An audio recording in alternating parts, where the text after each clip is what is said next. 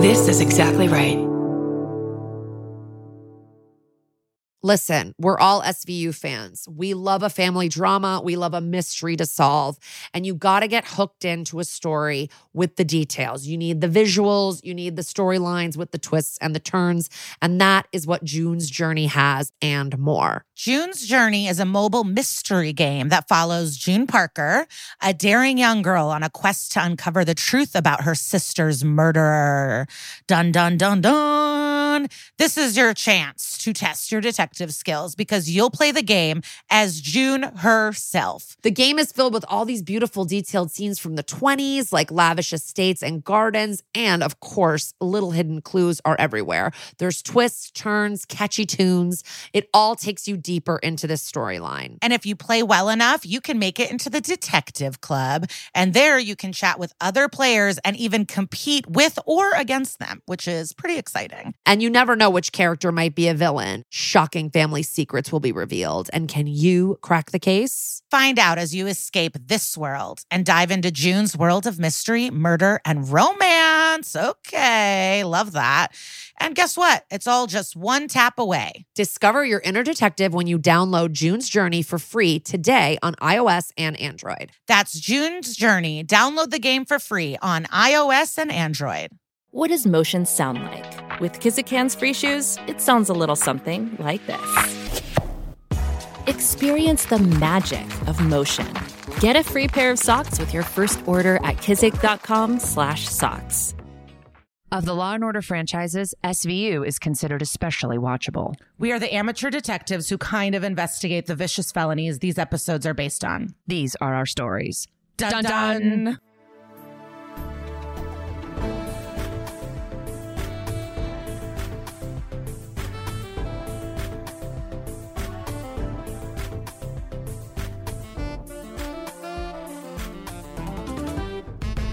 Hello and welcome to That's Messed Up, an SVU podcast. I'm Kara Klenk. And I'm Liza Treyger. Hello. Every week we talk about an episode of SVU, the true crime it's based on. And then we have a guest from the episode that we chit chat with. And now Kara and I are going to catch up because we've been in separate parts of the country for weeks. Weeks. This is our longest break. That, that's not Yeah. true. Well, when you were, yeah, yeah, that's not true. we really have, uh, yeah, just recording. But it feels anywhere. like a long, it feels like a long ass break. I haven't really been anywhere so in a long time. So this has been great. Uh, yeah. And hello. Oh, What? oh, I was just gonna say we are going to be at Moontower. Yeah. In Austin, Texas. We're so excited. Moontower Comedy Festival in Austin, Texas, which you've done it before, right? I've been to it before. It's such a amazing festival. So if you are in Texas or the Austin, Texas area specifically, come see us. We're going to do a live show. We're going to be doing stand up also as ourselves and uh, we're excited. Very excited. Yeah. Um, Austin is great. I can't wait to eat. Every, well, mostly I- it is sick. Austin has so much to offer, but in my head, all I know is I know there's a Jimmy John's there Oh my god. because I always see it say near the Jimmy John's. So it's like it's so sick of all the barbecue. There's great Japanese restaurants there. There's so much, and I the am just queso. like, I can't wait to eat Oh, queso. I love queso. I'm so glad Chipotle finally got on the queso game. That was like a very Yeah. weird move how long it took them. Same with, uh, you know, all places. Cheese fries brings people together. What are people waiting for? Yeah, add more cheese, everyone, if you're uh well known. Well, I was in Raleigh. It took me 80 years to remember how to say it. Raleigh. Yes. We did get a Um, couple of notes. Yeah, I just I could I could even there. It, it it really took me weeks after I left to even figure it out, or a week. But there were so many cute people at the show because of COVID and all that. I couldn't get to talk to anybody, but there were like two cuties to the left of me. And hello, I did tell them that they uh, that he won. um most cute audience member. So, hey, what's up? You know, we're talking to you. I also found out my nephew's uh, girlfriend listens. So, Oh. What's up, girl? I hope you're enjoying college. Uh, I know on a former episode I said you guys should break up and get over this long distance stuff, but I take it back. You know, I think you guys really um, are going to go the distance. That was the first thing I thought of. I was like, oh, the girlfriend that you said probably okay. No, I think it's great. Yeah, own your mistakes. They could make it. But I didn't even know. I just meant it in the terms of like my own, like being young and all of that. Yeah, but, of um, course. obviously, it wasn't great. a judgment on No. the girl herself. But he said yesterday, he's like, she loves you. I go, I don't know her. I never met her. You know, of course I stalk the Instagram, but um, he was like, she listens to the podcast. And I went, uh oh, this might be a problem. no, it's great. I'm glad she also, how, what do you think about this? So, you know, my nephew is 18. He's going to college. He says I sh- I've muted all of them from my stories. He says now that he's in college, I should unmute him from my stories. yeah, You think you agree? yeah. Okay. Why not? Okay. Yeah. He knows I smoke weed.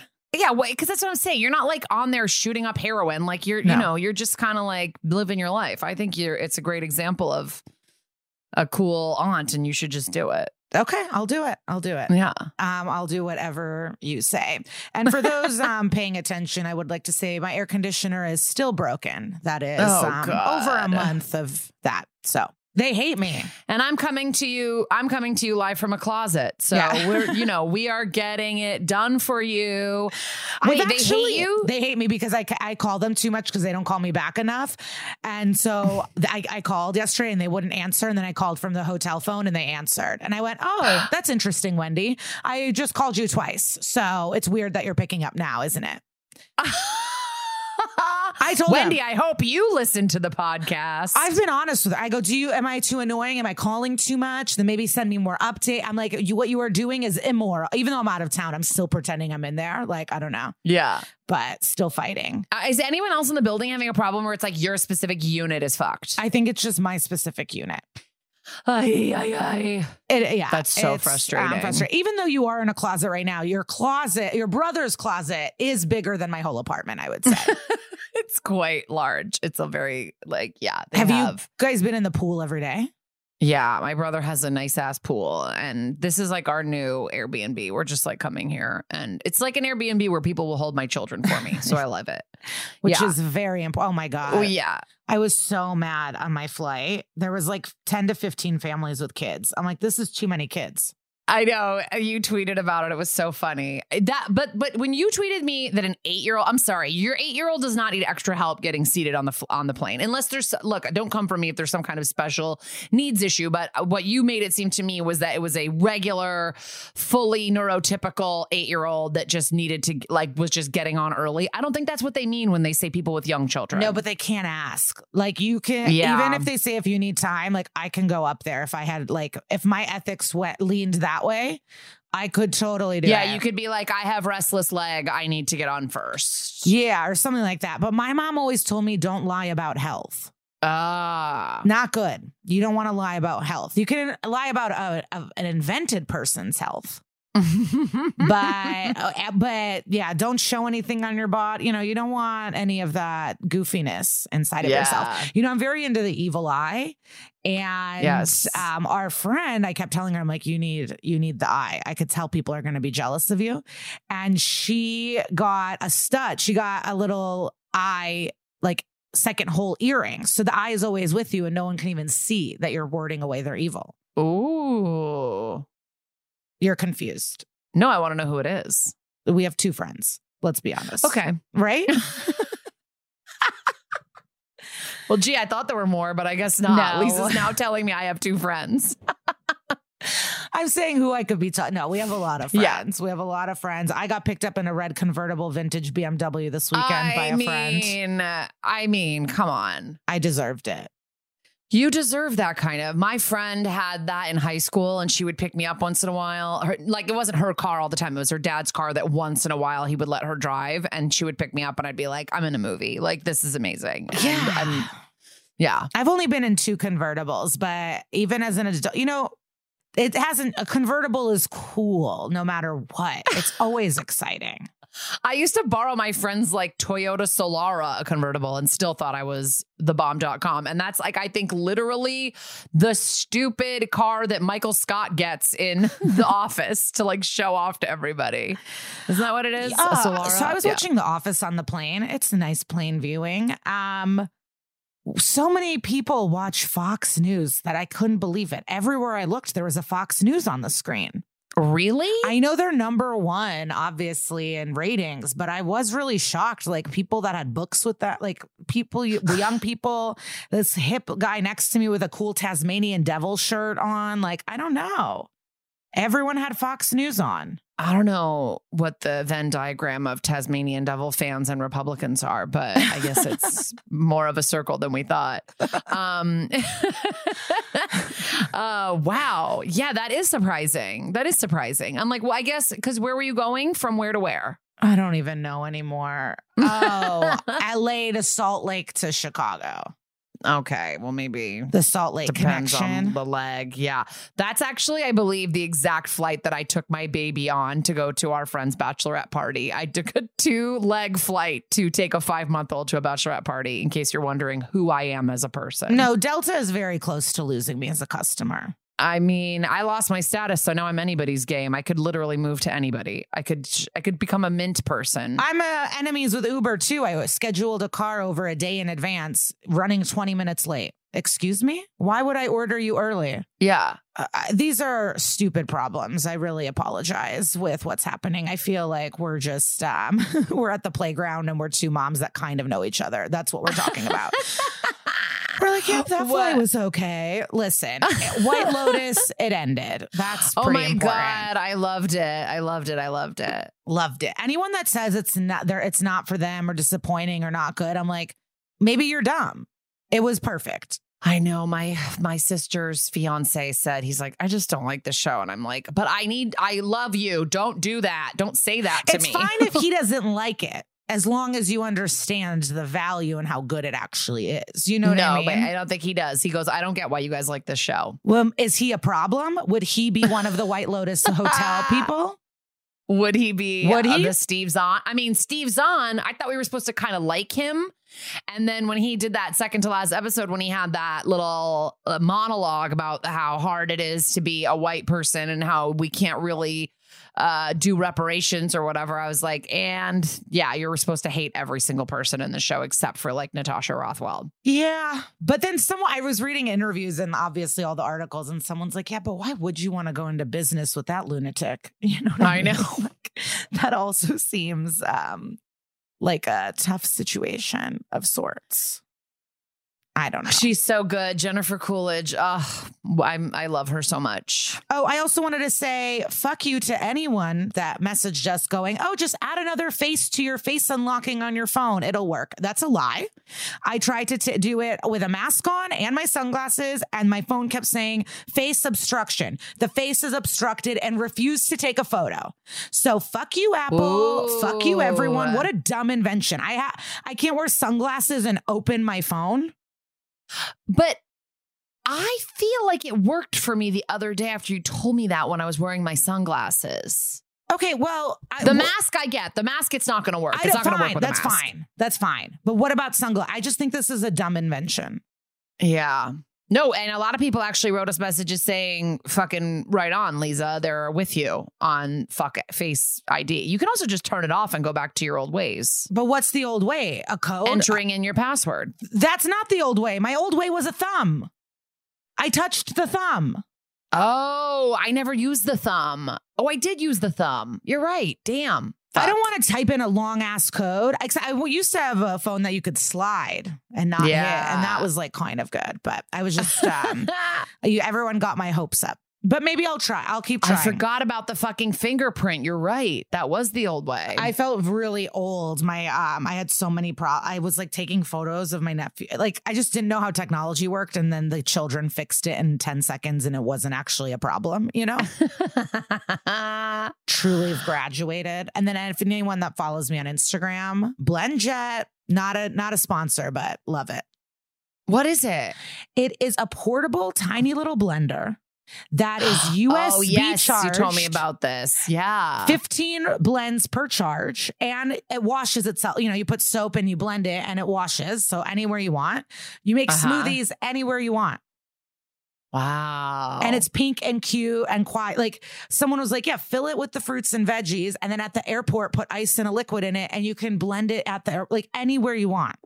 I've been making shakes in my hotel room. damn. Yes. BlendJet, sponsor us. We're here out here doing it for free. Sponsor us. But it's uh, like, yeah, our one friend posted about it, and now I know like 10 people who have bought it. And now we're on this BlendJet journey together. All right. Well, A chocolate peanut butter shake with a banana. What's better? That's amazing for the girl on the go. So, yeah, this is. All right. I feel this has been the most uneventful intro of all time, and I need to apologize to all the listeners. You know what, Liza? We're not going to be able to come to these people every week and be like, here's the magical shit that's been going on. Sometimes we have a just a slow ass week where I've just been soaking in a pool and I'm sitting in a closet and you had to take some flights with too many kids. That's what happened this week. I know. Oh God. But I have my I have a Jeep to use this week. You know what? Next week, I'm doing like family Skokie week one week, and then next week Chicago Friends Week. And then you guys will have some stories. yeah. I can't wait for the hot goss coming out of the Chicago streets. Yeah, I'm gonna go to the Soho House pool. Ooh. I'm gonna go to the beach. I'm gonna get a Jimmy John's Unwich. I have great plans for next week. Wow. I can't wait. All right. Well, let's get started because this is a good app. We got a lot of info, an amazing guest, and I'm excited. I love the guest this week so much. Wait, JK, I have nothing. But I didn't even wait long enough for the joke to even fucking go through. Oh, you know what's embarrassing? I'm looking at my sleep mask from the plane. It's the only one I could buy, and it says dreaming of first class on it. Like, how embarrassing. Oh, that's embarrassing. I'm sleeping in the main cabin, and it says dreaming of first class on my thing, on my sleep mask. They gave that to you? No, I had time to like stop at CVS before the flight. I'm like, sleep mask, sleep mask. And this is the only one they had. Classist. it is classist. a classist bullshit sleep mask. okay, now for real, on the second try, we're starting. All right. Season 17, Patrimonial Burden. And I'm not telling you the episode number. Hulu plays some games here again, and I refuse. I refuse to be thrown in to these false numbers. So se- 17 patrimonial burden um and it opens up on like a creepy creepy thing. And we've seen some creepy fucking shit on this show but this is um it's like a grown-ass man it looks like he's marrying a young girl but instead of just a loose old man it is a dad making his daughter do a ceremony to never fuck anyone until marriage and that her pussy belongs to her father or until another man can take it so that makes sense like Um, like, do do they ever say their ideas out loud before they do this? I just don't understand it. you know what? Let's just like I don't even think these kids would ever think about any of these situations or fucking or anything. And now you're just you're putting all this pressure on these kids not to fuck. You don't fuck for yourself. You fuck for your dad. Like it's uh it's I hate it. Um and then you see it opens up and there's a ton of these freaks. So the audience can, you know, vibe that there's it's a cult situation. People are smiling and acting like this is normal. Um But really quick, can I ask you? Because when I was growing up, not even necessarily in a religious way, but there were daddy daughter dances. And I have a feeling you're going to tell me that no, you and your dad did not ever go to a daddy daughter dance. Liza? No, but I I'm gonna bet whatever possessions I have that those people are religious nuts. You're not Yeah. a secular person in this country going to daddy daughter dances. Well, in my, well, equally um, disturbing in my town, not equally, but also disturbing. In my town, it was called Indian Princesses, was like some kind of, and definitely culturally appropriative. Like, I don't even, it was definitely not about India, the country. It was about Native Americans. And it, they had a daddy daughter dance. And I wasn't part of that group. And it, it may have been religious and I don't remember. You're probably right. It definitely was. But like, I just remember being like, why would that be fun? And they'd all be like, yeah, this weekend's the daddy daughter dance. And I'd be like, wait, why? And I'm sure we have like listeners that are going to come for us and be like, no, I did it with my dad and it was actually really sweet. But like, I just, there's, I cannot decreepify a daddy daughter dance in my mind. Like, there's just no way. I don't understand why those are done. And like, they're so, And maybe Like- if it's like a disco theme, yeah, okay, go have hits a of the dance. 80s. but are you all wearing white n- nightgowns and getting rings? Okay, then it's not okay. right, right. Um, but someone I was just watching someone else about daddy daughter dances. If they don't get their love from their dad, they're gonna get somewhere else. Or is it this? This? I don't know. I don't even remember, but I feel like I had another weird daddy situation happening on Instagram or something. I was trying to work on a joke about this a couple years ago, just with like daddy daughter dances. I Well, did Indian Princess. It was not oh, creepy. Oh, you did? yes, my dad Oh, and I. look who I was an pipes Indian in. prin- Well, I was trying to be respectful. it was lovely. You did weekend trips with dads and some daughters, and you went to summer camps. I loved it. Well, It was Kara, not at all she's back in. Once there's summer camp, Kara's on board. Okay, it was like well, horse no. riding and camping and Okay, all that. sure. Okay, sure. And that's fine. Like quality time with your dad, not for me, but okay. Um, but the dance part. Maybe your dad can just be doing stuff day to day and you wouldn't have to do excursions. So Yeah. That's something well, I'd like also, to put on the record. But also if you were an active father every day, you wouldn't have to go, you know, grind with your daughter on the weekend to show how close you are. Okay. That's what I'm saying. Like a camping trip, whatever, a hike, that's fun, I guess, for you. But like a dance, I don't understand. A dance is so like a date scenario. Like even I did like ballroom cotillion type thing. And it's like the boy comes up and asks the girl to dance. Like it's all, it's all very datey. So I don't, I just don't get the dance part of it. Like, did you do that with your dad, Hannah?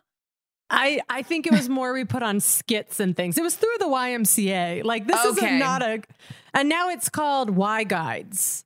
Just it's no longer called Indian Princess. Oh, I wonder why. Okay. Yeah. Yeah. Um, You know what I did with my dad? We went to the aquarium. That's what we did. I Uh, took, I took Rosie to the aquarium yesterday. two yeah, ago. we would go play racquetball. That's what my dad and I did. We would go rollerblading. You know what I mean? Yeah. You never felt the need for him to touch you on your hips and sway gently to Lady in Red. I get it. no, we just uh, w- yeah would sneak into the pool he worked at. Like, come on.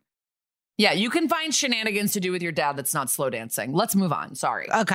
Uh, I mean, there. I bet there's going to be a lot of asides because this just keeps getting freakier and freakier as it all goes down. Um, so then you see a logo on the bottom of the screen of this dance, and it's um. You could tell it's like a TV logo, like how it would say NBC News, but instead it says Baker's Dozen. So it's a TV show, and Baker's Dozen, I think it's like a funny game. You know, like, oh, look, there's 13 of us. And then I'm assuming we all know exactly what this one is based on. You know, some it's like, oh, could it be this? Could it be that? What about this crime? We know it's the Duggars. Um, Mhm. We know it's 100% based on the Duggars. And the only thing I remember about the Dug, did you ever watch it, Kara? Never. Okay, I did. And the only thing I remember, I remember a few things, but they ate very bad. They didn't eat well. It's not like there's a ton of us and we're on the farm. They would go to Aldi and buy tons of frozen food and they just would have tater tot casseroles constantly. And it was like an assembly line of all these kids and each one was in charge of something and they would just eat gray, mushy tater tot casseroles. Oh God. Yes, um, it was uh, fucked. It was fucked. Uh, it was pretty disgusting, and yeah, just made by tiny little child hands. So back from the Duggars, we're on to the Baker's dozen. Oh God! And so the girl, the main girl, she has half down, um, half up hair, really long, which is religious hair. You can that's religious hair from a mile away. Um, Yeah. There's purple and lavender everywhere. And the parents are doing like a cutaway confessional type thing where they're talking about how this is normal and good. And there's no holier relationship than between dad and daughter, even though they truly came out of my body. But okay. So nothing holier. You know, it did come out of my Right. vagina, but this guy, holy. this baby did grow inside of me, but okay. Um, so the parents' names we learn are Frank and Pam. Great. I don't care. No, I care. This is good. Uh, the Virtue Ball is in New York City and they can't wait to go. So they're traveling to New York for this. This is like also such a stretch for the show. Like Yeah. these balls would just take place in your shitty, like small rural town or whatever in Arkansas. Like these, the, you would not be like we like they, these kind of people think New York is like a den of iniquity. The fact that the, the in this episode they go to New York like multiple times is very like how can we make SVU cover this? You know? There's one moment we will get to where it's like, this is why they go there. And it's pretty funny. We'll get to it. So they're in New York. Lane is 13. She's wearing classic religious outfit, long sleeves, long skirt, and um, she's holding a stuffed pig. So she's a kid. She shouldn't even be thinking about who she's going to be fucking. Like that's my thing. It's like you're preaching all this chastity and all these things, but that's not even on your kid's mind. Like you're implanting it. I know, but I think they're like, let's get that going now. You know, they're like, get it going before they even think of it, so that when it that when the uh, dick presents itself, they know to swat it away. It's just fresh in my mind because I'm on Instagram all day, but there's a lot of things where people are like homosexuality, like leave it out of the kids. And it's like, honestly, is it just like sexuality? It seems like to these hetero religious people is thrown on their children from uh, such a young age. Like, you guys are actually the creeps. Like, Yeah. why are you doing this? You know, and they think they're like morally superior to something, but you're truly forcing, like, you're the creeps you're forcing these sexual ideas and restrictions on kids who would have just been chilling. yeah, You know, when people are like, Totally. look, it's your girlfriend and boyfriend. Look how cute. And it's like, you're, that's the thing. Like, dancing should, could be a secular, like, non sexual, fun thing, but it's not because they force it, you know? Like, you Yeah. should be able to dance with an uncle without being creeped out. But um, that is not the case. So we see them getting off the bus in New York. There's tons of luggage, so much luggage. Um, and the girls are all talking about how they have to save themselves for marriage, even though sex does involve multiple people. Um, for some reason, the guys never talk, never talked about it. right. Um, the concept of virginity and chastity is not for men, but it's like, then who are they fucking? Like, what has happened? I just hate all of this. Is like truly uh, boils my blood. Like this is a Liza hot button for sure. It, definitely is. Um, so they're holding hands outside in a circle, probably praying. All the sisters are helping the girl whose daddy day dance this is. So to me, I'm like, how many of these dances have they done? There's so many of these kids. So they're just like hopping to New York to do these dad. And then she goes, I hope my daddy approves of my hair. Uh, it's twisted. Did you ever Oh. see the? I don't really watch Say Yes to the Dress, but I hate the ones where the dad has to approve the dress. Yeah, that doesn't bother me as much. They're like, my as long as my daddy likes it, he's paying for it. I'm like, Ugh. Yes, because I don't know. those episodes also include annoying mothers, weird sisters that are jealous, a gay best friend who thinks he knows everything. Like there's so much judgment on that show, it's not so glaring. yeah, Where it's like, okay, this bitch has a dad, that girl has a, you know, an ugly Yeah. sister. So let's have at it. it's not so much just like dads. And if they're your dad, and it's whoever's paying usually. That's who I guess. Who needs yeah, the there's just something gross about the girls coming out and being like, "What do you think, Daddy?" And like, eh, I, I don't know. The dad's like, "Too much boob." Like, I don't like. this is also telling that we have a weird relationships with our fathers. Some people listening to this are like, I would totally take. No, it's weird. Just don't take your dad wedding dress shopping. It's so fucked up. I would go alone. I wouldn't want anyone's fucking opinions. Um, unless, you know, my mom had a dying wish. Okay. So the kid gets a tiara, which I like. So then we meet more of the kids. Summer is 15. Uh, there's Rick, there's Timber, and they're married to each other and they've only kissed each other. And then there's Graham, who's 17. And this is actually a YouTube category. I don't know if you know about this, but people that save their first kisses to marriage. You can watch them kiss. It's like a category. So Oh, you watch people who have never kissed in their lives kissing in front of everyone in, in the church for the No. first time and they're terrible kissers. It looks horrific. They look like Oh. fish, like being pounded against each other. Like it's really sickening. And so, because then it's adults. When kids don't know what they're doing, it's. Like you're in junior high or learning to kiss. right. These are grown people marrying each other, kissing for the first time in front of their families. So Oh my god, this is horrific. It's That horrific. is- I can't. The douche chills. Okay, wait. I was gonna ask a question, and now, oh, Timber. What do you think of the name? I feel like that's right out of the Sarah Palin name handbook. I feel like she should have had a Timber. I know, but I love the song Timber by Kesha. oh, I know you do because you cleared a dance floor with it one yeah, time. yeah, yeah. Yeah. So I like Timber. Kim, and it reminds me of a BoJack Horseman character named Kimber. So Okay. I kind of like it, unfortunately. on your list for baby names. Got it. Timber. Got it. um, so the dad is spinning his daughter and she's not feeling good. And she's like, stop, stop. And he doesn't listen to her. I wonder why. I wonder why this man doesn't listen to his daughter who's asking him to please stop. You know what I mean? Yeah. Just pretty telling. Um, and then she passes out. She wobbles, passes out. Amazing acting for a young child. Like truly just passes the fuck out. So Chris Elliott suddenly on camera and he runs in. And um, for those who don't know, he's in uh, Scary Movie 2 and he has a little hand and he mixes the mashed potatoes with it. So but most recently, Schitt's Creek. He's the mayor of the town, and uh, and that's a very popular show. Oh yeah, all my references are 25 to 30 years old. Sorry. Um, but he's not dressed in purity ball outfits. So you're like, who is this guy? He's dressed in secular clothing and he obviously knows this family. He's like, call the cops, give her air. He's actually trying to help out. And we will learn more about him later. So Benson, Finn, and Carisi are doing some walking and talking, chatting about what's happened. Carisi tells Benson it was the fourth kid out of 10. And Benson is horrified when she finds out about the virtue ball. Obviously, we're all on the same page. Like, we wouldn't be disagreeing with our queen. So she's also Right. like, what? And Carisi explains it to her and says it's when girls promise to be virgins for their daddy. And Finn is like, well, you know, so much for that promise because Lainey's three months pregnant.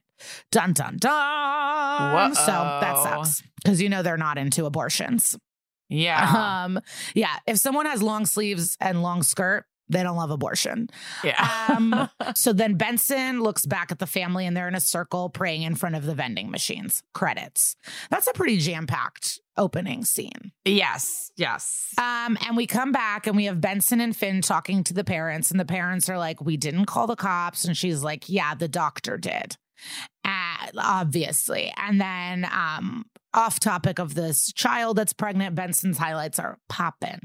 Long hair later season. And um, I'm wondering if she'll ever go short again. I feel like she likes long hair and she's never I don't think she will now because her uh, like uh, like uh, not to be insulting in any way, but her face has gotten like a little bit white. She doesn't have quite the angular like face that she had in her younger days, and I don't I don't think that that's gonna work. I know, but they usually say when you become older to cut your hair, but she defies all odds. Yeah. and is able to rock long hair. Yeah. Also, what who are these rules? Keep your hair how you want. Yeah. It's so fucked up. So Benson's like, okay, yeah, that's a 13 year old pregnant person. So, what- yeah, we're obviously involved. And the dad goes, this is a family matter. And it just is confusing to me because suddenly, you know, it's purity ball, purity ball, purity ball, virginity, virginity. And then your kid's pregnant and you're like, it's actually fine. So it's just like, I don't understand the tone of being so into virginity and then being so chill when your kid is fucking pregnant. Yeah. Like, don't you want to find the person who did it? You fucking hypocrites. Like, how do you travel to go to a purity ball and then try to sweep a pregnant kid under the rug? It's like, it just doesn't make sense. And there's tons of these moments in this show that are like, you are not do, you know, it's like the mental gymnastics people do to believe in the shit they believe in. Yeah. So the parents won't let Benson or anyone talk to the kid and is like, you can't. She's upset. And uh, they're like, no, we have to. And they're like, no. And the parents say, well, we want to talk to Lane first. She doesn't even know she's pregnant yet. and Finn is like, yeah, but she knows how she got pregnant. Hello. Mom says, we don't need your help. And she's our daughter and we'll take care of her. And Benson explains how she got pregnant is a crime. And the mom says, if she was hurt, she would tell us. But it's like, she didn't. She's pregnant. What the fuck? Three months have gone by. She has not told you what happened. So then they try to get scoop from the doctor, and the doctor's like, I couldn't get a second with her. The parents were there the whole time, and I couldn't talk to her. And then the parents and detectives keep talking, and they're like, Listen, we're good, and we keep a good eye on our kids. Back off. And it's like, No, your kid is pregnant. You did a bad job. Like, yeah. It's a Twilight Yeah. Zone. No one makes sense, but they believe it anyways. So Benson asks, um, like, hey, is she alone with any boys? And they say, no, of course not. She's homeschooled. Then runs in the pastor. Perfect timing, SVU style. Um, and he is disgusting, obviously. And he's like, listen, we're going to handle this with the local authorities. And But you don't think he's a little bit handsome? no. I thought the pastor was a little cute. No, that hairdo to me is uh you have secrets. No, no, yeah, not great. The fashion, the hair is not great, but like facially, I was like, oh, this is like a handsome man that's a pastor. No, he's gonna have like a Jeffrey Kober career. This is this is a creep. you will be paying creeps from from now on. I will never see him. out- now I understand my mother. My mother always hates the people that play villains, and I think she's crazy. And now I am her. the transition is complete. Yeah. So he says they're going to handle with local authorities, um, which is actually the first time I caught this little foreshadow nugget. And I've seen this episode like seven times, but this is a foreshadow. So this pastor is also the family's lawyer. Perfect. Uh, so we're back at the precinct. Benson's pissed. She's very frustrated. And with her is Rollins, Baby Dodds, and Finn and Carisi. And Rollins brings up the Duggars. And I really like when they do this, when they bring up like a real life case. Mhm. Like, um, Yeah. I think Rollins brought up Jimmy Savile once. And so I just, I love when they bring it back down to uh, reality. It also is easy for us that way too. So we Yeah. know which case to cover. And Carisi is like, listen, leave them alone. They just love God. They're just nice. And Dodds is like, whatever. The parents said no, who cares? And Benson reminds him, like, yeah, no, she's 13. So it doesn't really matter. And Dodds goes, yeah, but I've tried to penetrate religious Jews and they're very secretive and they're not talking. And that's true too. yeah. But instead of stopping, we love Benson. And why? It's because she goes, that's why we push harder. You don't say, oh, there's a religious sect not letting us in. Okay, I guess we're going to let all these kids be abused. Yeah, this isn't Benson's first time tangoing with a religious sect. I mean, she's infiltrated the Jews before, Yeah. and she's not afraid to do it to the Christians. yeah i mean also like i we've learned and this was an um a listener suggestion and it's true they have to have characters have the opposite point of view to get these lessons across to the public but dodds is so annoying he is so annoying this whole episode Uh, like she's your fucking boss okay just do what she says but he shouldn't be a cop. If your thing is like, oh, they're secretive, okay, I guess we have to let kids suffer. Like, go on your fucking business trajectory. So Benson's like, listen, this girl's life is insular as hell. Who does she spend time with? Those are the suspects. So it's a predator with access, but they're kind of stuck because it's outside of the jurisdiction. But Rollins is doing some internet searches and she finds a blog and then they blog the shit out of their lives. And they were in New York around the time that she got pregnant, which gives them reason to investigate to see what's up.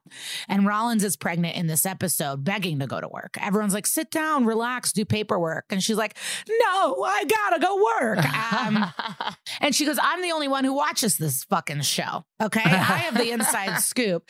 And they make her sit down. Um, That's the thing about Rollins. When we finally get Kelli Giddish on the show, we have to be like, your um character knows everything about media and pop culture. Like she's always like, that's the monster. Like she always like knows who the athletic people are. She knows she watches American Diva. I mean, like she knows all pop culture stuff. Maybe we should give her another chance. So intent, uh, which was what we're talking about, um, Yeah. sh- was on TV yesterday. Truly watched it, and then a friend Facetime me, and she goes, "So you're just never sick of SVU?" I go, "No, it's a sickness. I don't know what to tell you." it's also episodes we fully covered in depth, and I'm just like sitting, pushing plans back. Watching Blue Glacier episodes, and- watching on multiple screens. And it's like I put off SVU work sometimes to just watch other SVU episodes. and it's like, just watch the one you have to watch. But I'm like, nah, like it is pretty crazy. I love finding one. I love finding one where I'm like, I don't remember the ending of this one. I remember sort of what's happening, but what happens? It's like Christmas. Well, I was watching the Amy Smart one and I was jumping up and down. I couldn't sit. I got off my bed and started pacing and shaking like I hadn't seen it eight times. Like I, I couldn't believe it, but I was like, what? I don't remember what happened. Like it, was just like a shoot off. It's just great television. So anyway, I Yeah. mean, this this is gonna be so long. This alone is gonna be eight hours long. I can't stop. Okay. so much opinions out of this one. So Phil, Finn and Dot. Oh my God, if I call him Phil, Finn and Dodds. What if Finn? Remind, what if I get a shark iced tea tattoo? Because I've wanted a shark tattoo and, and an SVU. What if I get a little shark that looks like iced tea? Wow. Well, according to your face, that's a bad idea. Well, I just I don't understand what that would look like. In my mind, I'm trying to put it together. Well, I don't have- know. It would have Ice T's facial features, Yeah, but then a fin. yeah. Okay. I'll talk to Carly. Your tattoos always turn out great, so who knows? Oh wow, that's nice of y'all. Not always. Red hot chili pepper on my ankle for life. Okay, well, that's a taste level thing, but you know. Uh, all right. So Finn and Dodds go check things out. Um, and the elevator doors close, and Dodds tries to talk shit about Olivia. And it's like, to Finn? yeah. They've known each other for two decades. you psycho. This is chauvinist behavior, though. This is the Yeah. thing. Like, this guy thinks that this other guy is just going to think this woman is crazy. But it's like, nah, bitch. Finn's on Olivia's side. Right. And this has happened to me where um someone tried to talk shit about our friend Megan to me. Yeah. And I was like, Are you out of your mind, bitch? And then she acted like a victim because I was not nice to her. But I'm like, You are insane to talk shit about a clear, like, most of my Instagram photos are with her. Why would you t- talk shit about Megan to anyone else, but not to me? Like, you will have a problem. Wait, and side note, our friend Megan had a girl talk shit about her to her. Yeah. She this was girl drunk. was so drunk that she went, Do you know this girl, Megan? And like she was talking to Megan. That is my one of my favorite stories of all time. and Megan added in. She's like, Oh, yeah, tell me Yeah, more. she was this like- bitch sucks. if anyone could talk shit about themselves, it's Megan. Yeah. Um, but I've also been this person. I talked shit about someone I didn't like, and th- uh, this guy kept being like, "No, that's my f- friend. Like, can you not?" And I wouldn't stop. Oh yeah. And finally, I was like, "Oh, you're a good friend. My, I, my bad. You are right. You are right. Should not have done that." Um, this other bitch, no, she just. Well, we're fine now. I yelled at her in an elevator at a festival, but we're friends Yeah. we wave to each other. Anyways, he's like, listen, is she always this proactive? And Ice goes, is there a problem? And he keeps talking about Brooklyn and the DA calling off and yada yada, what his dad said about picking battles. And um, I was thinking Stabler and Amaro obviously have their problems, but they're also hot. Dodds, you're not hot. So Some people think he is. no one thinks, okay, so people think, yeah, the people that are like, why is Munch not on your sexy games? And it's like, you can like someone off kilter. There's someone for everyone. Yeah, I guess. Dodds is not hot though, and I'm mad that you're trying to argue with me about this. I'm not. I'm look, look, look, look. He's not for me. But people, a lot of people were like Dodds. Uh, like people like Dodds. Yeah, they had to kill him for us to be like Yeah. sympathetic to him. He had to fully die for us to be like, all right, I feel bad. Oh, you know who I think is hot? Not Baby Dodds, but Stone. I kind of think Stone is hot in like a Wall Street kind of way. Yes, Stone is classic good looks, of Yeah, course. Yeah. Oh, I think George Clooney's hot. I'm a weirdo. No, we know. Stone is hot. He could play Superman. Yeah. I don't know. I feel like Dodds is kind of in the same like category as those guys. Okay. Okay. Dodds is a physics Baby major. Dodds. Yeah, Okay. baby. Peter Gallagher is hotter than baby Dodds. You know, Peter Gallagher is like fucked hot Hollywood women. Like he oh is yeah. hot. I mean, he was. Remember while you were sleeping, he was a hot guy. I love that movie. Yeah. Yeah. Yeah. That's yeah. a Chicago movie for Sandra Bullock, Chicago. Anyways, we're in this goddamn elevator. And Ice's response is perfect. Give him a medal. He goes, She's been doing this a long time. If she thinks something is fucked, it is. So who are you? Yeah. Who are you? Yeah. Um, so the hospital discharged them. Obviously, Ice is like, what the fuck? Nurse is like, oh, oops, it said to call you. We didn't. My bad. But SVU is very ACAB. Are they also anti nurse? Like, I just wonder what this is because it's really mean. Uh, it's fucked up. So we follow the detectives to the bus outside the church and they're trying to peace out. And the parents are doing a video segment, like all smiles to the camera. And Chris Elliott is the cameraman. So that's who helped earlier when the daughter passed out. He is the cameraman, we learn. So Finn and Dodds are like, hey, what's up? And they're like, no, no, no, no, no, no. Finn says, Well, you guys were in New York in July. It could have happened here. So we're going to like figure out who this was. And a crowd starts forming. And since they want their like baggage to be secret, they agree to go to the precinct and chat. So there's not like a crowd listening. And Carisi's running a daycare. Okay. He's watching all the kids. He's feeding them vending machine snacks. He's getting the kids pizza. He asks Graham to help him order. He's doing a lot of manipulation games with these children. He's trying to get a scoop from the oldest boy. And uh, he's like, Why were you in New York? What's going on? What happened? They flew to New York to cover graffiti. I did not pick up on that. I did not pick up on that. The most pointless of charity work you can do. It's like you're flo- why don't you feed some people? Why don't you hand out tampons to some shelters? Like, what the fuck is going on to fly through multiple state lines or drive in this godforsaken bus to cover up graffiti? Like, is there, uh, why? Who cares? Who needs this? So nuts. Who needs so this? nuts? To Yeah. cover up graffiti and think you're doing a good job. Like th- this is like the culture that I don't understand why religious people don't just stop. And like I'm lump I'm lumping him in, in with people. It's like you hated rock and roll, you lost. You didn't want segregate. You know, you didn't want schools to what is it Integrate, yeah. integrate. And you were wrong. Like you're wrong about everything. When do you just go? You know what?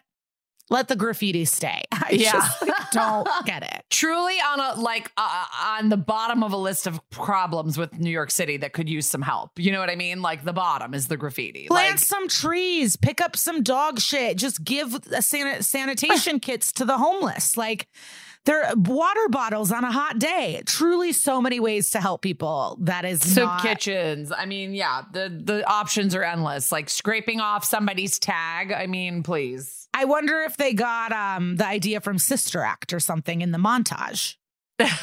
But well, maybe they were like, nothing would have ever happened to that sweet little boy Logan who was up on that roof. Maybe they were referring to identity.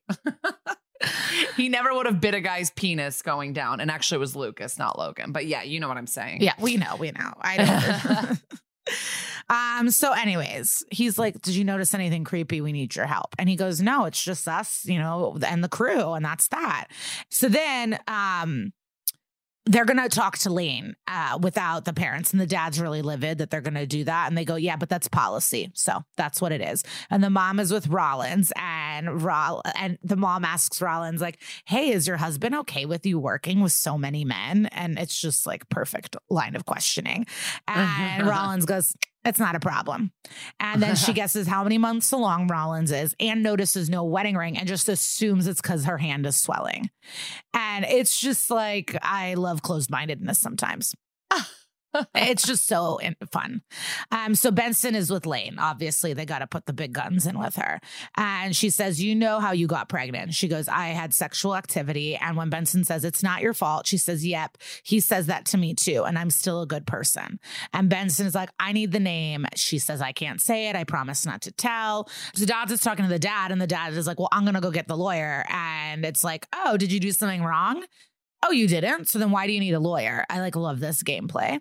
Even though, you know, you always get a lawyer. Do not Yes. ever talk to the police uh, without one. So Benson is with the girl and she's like, Girl, tell me who it is, who it is. And she says, No, this guy wouldn't hurt me. He loves me. And she's like, You said you wouldn't say it. Why don't you write it down? So then it's not breaking your promise. Or as Dorinda would say, say it, forget it, write it down, regret it. Remember when Dorinda said that about text messages? No, but who sent um a Tyler Perry quote? That her? was part of it. okay. But then Dorinda sent a Taylor a Tyler Perry quote, so it's like mm, I don't know who's right here, Dorinda. Anyway, sorry, that's our housewives segment for today. So Chris Elliott's and the other crew guys are putting the gear on the truck, and he says, "Don't worry, they'll ship her off to some camp in the woods, and we'll be up and running in no time." Think again. Uh, Finn and Carisi ask him for a DNA sample. They say, "Open your mouth." They have a warrant to look through everything, and that you rape Laney. And it's like, what? And even the mom is like, "Pete, our cameraman? No way did Pete do this." He's like, he's watched the kids grow up. We trusted him. There's no way. Um, the parents refuse an amnio, obviously, to like try to connect the DNA. You know, the, and she goes, "We don't believe in things like that." What don't you believe in? What is this even? This isn't in the Bible. An amnio is not a thing that has any morality built into it. What are you fucking talking about? They think it would endanger the life of the baby. Okay, but your baby is b- pregnant. I know. I'm yelling know. at you. Okay, so anyways, I, I'm not taking it personally. so the mom is like, well, why don't you just get him to confess? So isn't that your job? So Benson reminds her, like, hey, girl, like you have other daughters. So ma- let's make sure we get to the bottom of this. Um, Carisi and Finn are with Chris Elliott in interrogation. And I noticed Chris Elliott Chris Maloney Elliott Stabler. That's a fun little name. Uh, but he has a gray camo laptop, and there's footage of the teen girls changing in the bathroom. And he denies the rape. He's like, Yes, the tape is a bad look. I should have deleted it. I'm supposed to capture everything. Like, it is wrong that I have this video and I kept it, but I am not raping children. And they say she's pregnant. And once we get the DNA, you're done. And he smiles and is so happy. And you're like, What's going on? He had a vasectomy like 10 years ago, he had a vasectomy. He didn't do it. Lainey is lying. She's obviously protecting someone closer to the family. And I love this twist. Yeah, it's a great twist, but it's also like, are you like, do you, these idiot religious people are don't like? Do you guys know that about DNA testing? Like, they're gonna check and see if this man is the is the dad. You know, like we've just talked to you about an amnio. You can't like this fake story is like not gonna go anywhere. You know. Well, it's also entitlement and their small town. Yeah. And we'll learn more about their dumbass town.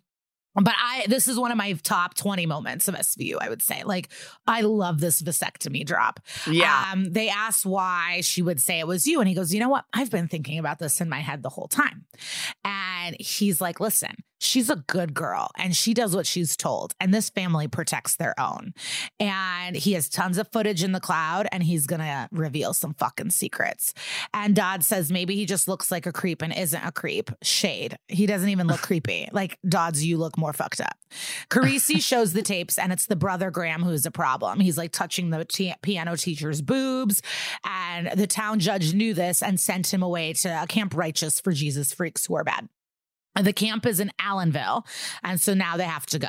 So they go to Allenville. They're at a golf course trying to get scoop from this judge um, that sent him away. And um, like, it's just uh, another annoying thing where he says, you know, it's not his fault. He just needed help. There's no criminal charges. A boy with that many sisters, they just need some boy time. It's like, if you want to fuck your sisters, there's a problem. Oh my God. These pe- the mental gymnastics can't stop fucking saying that. Um, so the judge is playing golf with the pastor's dad, and the son is the family lawyer. Like, you know, there's just a lot of incestual shit happening in this town, and it's very insular, and they're just showing how like these powerful dudes play golf together and are in charge of everything. And uh Carisi and Finn are driving, and it's very get out vibes. And if you've not seen Get Out, see it. They get pulled over, of course, and the cop is swarmy and annoying and disgusting, but lets them go. And then inside his coat pocket, he reaches out and gives them like a long envelope and says, This is for you. And so this like annoying ass cop is actually a good guy. He's on our side. So another twist, another great twist in this show. Um, and it's Graham's juvie records. There's three complaints of forcible touching, one attempt of assault, speeding tickets, and it was all like ordered to be sealed by this judge. So the pastor, mom, Lainey, and dad are with a handful of other people doing some sort of Bible study. And Benson and Dodds ask for some private time with the parents and the pastor. Benson stares down Lainey, the girl, like, I know what you did, you dumb bitch. So Benson would never call the girl a bitch. Okay. So uh, they're doing the normal parent thing. Like, we did a great job raising her. She wouldn't lie. She wouldn't lie. And it's like, the parents, you actually suck. That's why we all have problems. Okay. So Benson brings um, Graham into the conversation and they say, whatever, he's a boy. It's chill. It's curiosity. We dealt with it. And he's actually now in Ecuador for a mission trip. So you can't even talk to him. And Dodds is like, oh, you guys work fast, motherfuckers. And Benson gets in the pastor's face and is like, um, the judge or your dad called you, told you, and now Graham's out of town. Like, we see what's going on. And he turns like lawyer card immediately and kicks them out of the church. Benson can't leave and tries to appeal to the mom's inner spirit of wanting to keep her kids safe. And she says, These issues don't just go away, and your daughter needs help. Back at the precinct, it's group project time. They're all together. Rollins with the info says she's been watching the show, and they usually show whole, the whole pregnancy in the show, but not with the latest kid, with Tate, who's two years old. Everyone's spaced out, but not Tate, who was born 11 months apart. And usually she announces all the pregnancies pretty early, but they're, it, they didn't with Tate. It wasn't until seven months, and there's like really no photos. And like there's just a bunch of photos of her not pregnant within the time, and nothing makes sense. So then they're like, holy shit, maybe Impregnated another sister, and that's fucking Tate. So they think it's Summer who was sent um, to another state to hang out with a sick aunt that season, that maybe she was the one who was pregnant. And that's why they kept her off camera. Dodds keeps trying to be like, this case is done. This case is done. Why are we doing this? And Benson goes, yeah, your point has been made. Thank you. We heard you. Um, they need to get Graham and Tate's DNA, but from the pizza party, Tate drooled on Carisi's jacket when he was being, uh, you know, daddy daycare. And then they can get the dad's DNA from his time in the military. So it's already in the system. And then they'll get the baby's DNA from the drool. So then, uh, you know, the time has gone by and Benson leaves and Dodds is still doing paperwork at his desk and said, My dad told me, don't get up from my desk until the boss leaves his. And it's like, You mean hers? But also, do you have daddy issues? Why do you have to do everything your dad says? Like, grow up. Uh, Benson asks to be walked out by Dodds and he apologizes. And Benson's like, chill. I just have two rules. I'm down for open and free ideas, but two, I am always right. Okay. so we're dealing with DNA tech Susan Chung. So finally, we get some science involved. Um, the baby is not an incest baby. So who did this?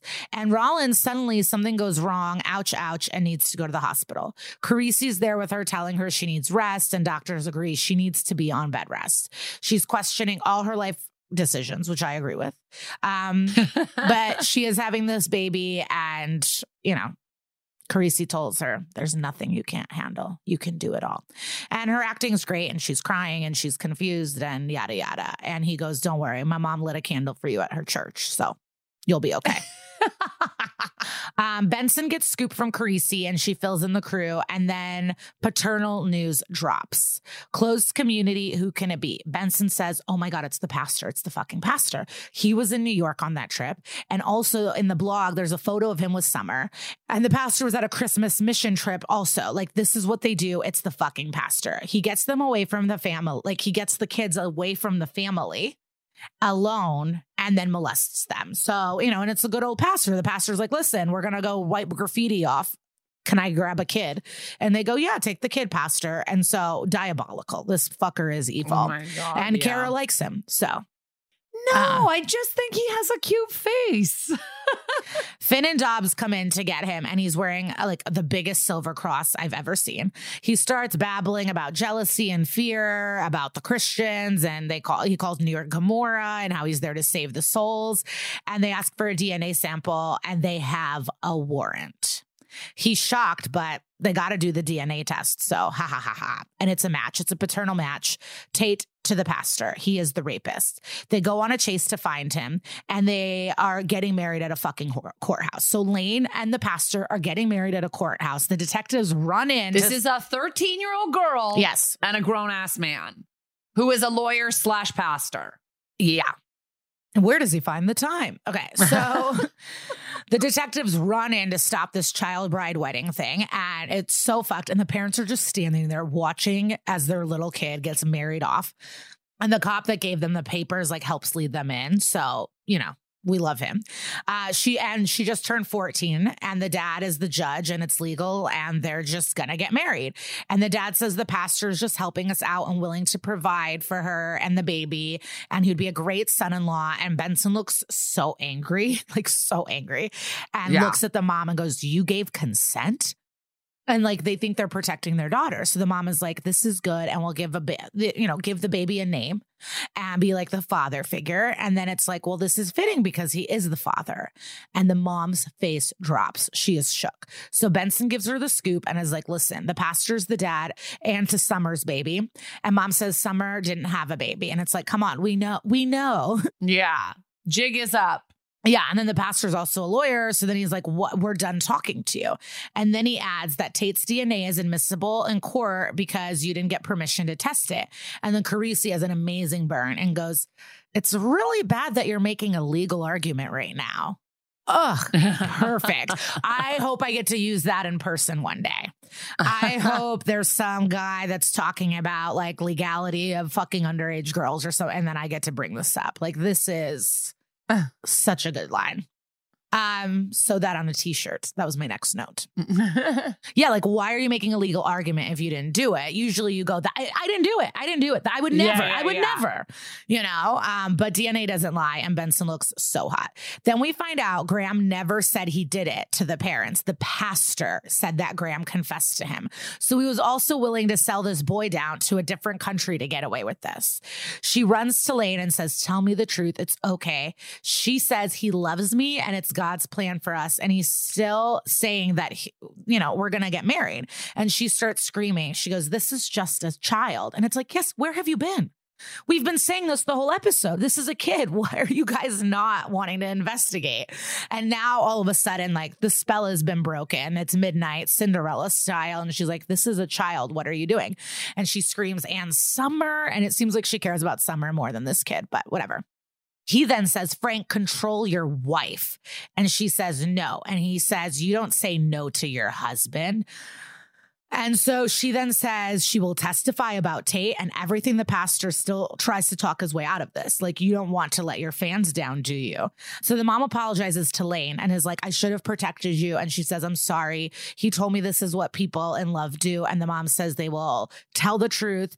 I don't care about the show. I don't care about anything. I want him put away. I care about my family.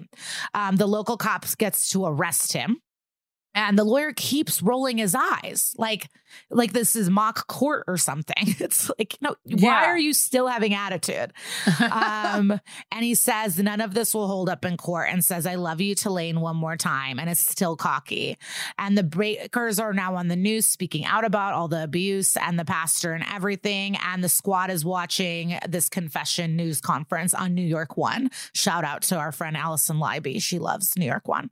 Shout out to Pat Kiernan. yeah, and Pastor is pleading um to multiple counts of statutory rape. Finn asks Dodd if he still thinks this was a waste of time and he goes no, but I thought we'd be taking, you know, down rapists off the street, not from churches. And Benson goes, "Nah, rapists hunt where they are trusted, not in the streets." And then that's it. Dodds learns a lesson. Boom. And that is the major lesson of rape crimes that I think are, is so misunderstood too. Is like, It's not just like, yeah, shadowy figures in alleys, you know? yeah, and it's used as a way to like discredit uh, victims' stories or like, but what about the? And it's like, no, it's confusing. You don't want to turn on your friends. You're manipulated, and it's just um, not really understood. Yeah. All right, let's go, baby. True crime. Duggar it Let's up. go.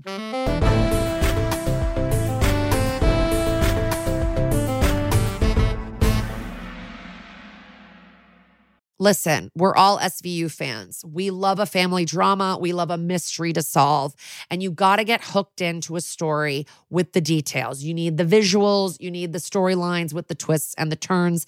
And that is what June's Journey has and more. June's Journey is a mobile mystery game that follows June Parker, a daring young girl on a quest to uncover the truth about her sister's murderer. Dun, dun, dun, dun. This is your chance to test your detective skills because you'll play the game as June herself. The game is filled with all these beautiful, detailed scenes from the 20s, like lavish estates and gardens. And of course, little hidden clues are everywhere. There's twists, turns, catchy tunes. It all takes you deeper into this storyline. And if you play well enough, you can make it into the detective club. And there you can chat with other players and even compete with or against them, which is pretty exciting. And you never know which character might be a villain. Shocking family secrets will be revealed. And can you crack the case? Find out as you escape this world and dive into June's world of mystery, murder, and romance. Okay, love that. And guess what? It's all just one tap away. Discover your inner detective when you download June's Journey for free today on iOS and Android. That's June's Journey. Download the game for free on iOS and Android. Okay. Let's get into the true situation crime. Yeah, it's a crime. There's crime. Yeah, this is a true crime. Um, I want to say first, I realized as you were talking about it, Liza, that the whole mom having the secret baby, that's definitely, I think, based on Sarah Palin. That's definitely based on people think that her youngest baby, Trig, is Bristol's kid. Uh, whether it's true or not, I have no idea, but that is a conspiracy that's been going on for a really long time because similarly, like she was never photographed very pregnant. Like she used to announce her pregnancies in a certain way, like whatever. And then suddenly she just like had this baby, like suddenly she was eight months pregnant with Trig, you know? So interesting. But that's not obviously what this episode is based on. We are clearly duh talking about the Duggars. The Duggar family this was interesting for me to research because like i said i knew like visually what they looked like sitting in a fucking mass of children, but I'd never actually looked into anything about them. They um, came to prominence with their TLC reality show 17 Kids and Counting, which later became 18 Kids and Counting and then 19 Kids and Counting. And that's when it ended. Uh, and the show centered around Michelle and Jim Bob Duggar of Tontitown, Arkansas. And if you are from there, please don't write me and tell me I mispronounced it. I, I really don't care about Tontitown. Sorry. Uh, and they're 19 kids who all have names that begin with the letter J. And I do remember reading something about them in like a magazine, like People or something, where I read one was named J I N G E R. And I was like, Jinger, but it's Ginger. I couldn't understand why someone would name their kid Jinger. Uh, but yeah, I don't, should I name all their names? Oh yeah. Okay. We've got Joshua, Jana, John David, Jill, Jessa, Jinger, Joseph, Josiah, Joyanna, Jedidiah, Jeremiah, Jason, James, Justin, Jackson, Johannah, Jennifer, Jordyn, Grace, and Josie. And I think those are all the names that begin with J. I wish you read it like Cletus from The Simpsons when he was naming his kids, but it's okay. Oh, I don't know that. I know. you do it. How does he do it? um, later. But Okay. I have all the name. I have a screenshot of all the name. He goes, Okay. Melissa, I don't. I'm bad at accents. Don't put me on this. I shouldn't have said anything. Keep going. Keep going. or like when Bubba Gump when he's doing pi- when he's doing all the kinds of shrimp. Yes. Jana, John David, Jill. Okay. But what I love is like these people think they're like so devout and morally superior, and it's like you have the same naming like theory as the Kardashians. You ain't shit. Yeah. You know, like it's so nuts. My aunt did this. I only have three cousins, but they all have M names, and I'm just like, what? Why? I don't understand that at all. But um, okay, so the Duggars are devout Baptists. They preach the love, the values of purity, modesty, and faith in God. The parents got married at 17 and 19, respectively. The, the wife was uh, 17, the husband was 19, and they actually did use birth control pills earlier in their marriage. So they used birth control pills. They got off birth control pills to have the first kid. Then she got back on birth control pills after her first kid and got pregnant anyway with birth control pills, which can happen, and it led to a miscarriage, which which can happen. And so then that was when they decided to allow God to determine the number of children they would have. Or you can pull out, but whatever. Um so that's when they started having just like a shit ton of children. And uh, I think she was having a kid like every couple years. Um, their kid, or every, every 18 months, I believe she was having kids. And their kids had very limited exposure to media and mainstream forms of entertainment. And the kids would do something called group dating when they came of age. Like they would go on groups where they got to know people in group settings. And the show started in 2008. It ran for 10 seasons and it was one of TLC's highest rated shows. It was truly a smash hit for TLC. I watched it. And oh, yeah. Well, Liza was one of those millions of people who watched.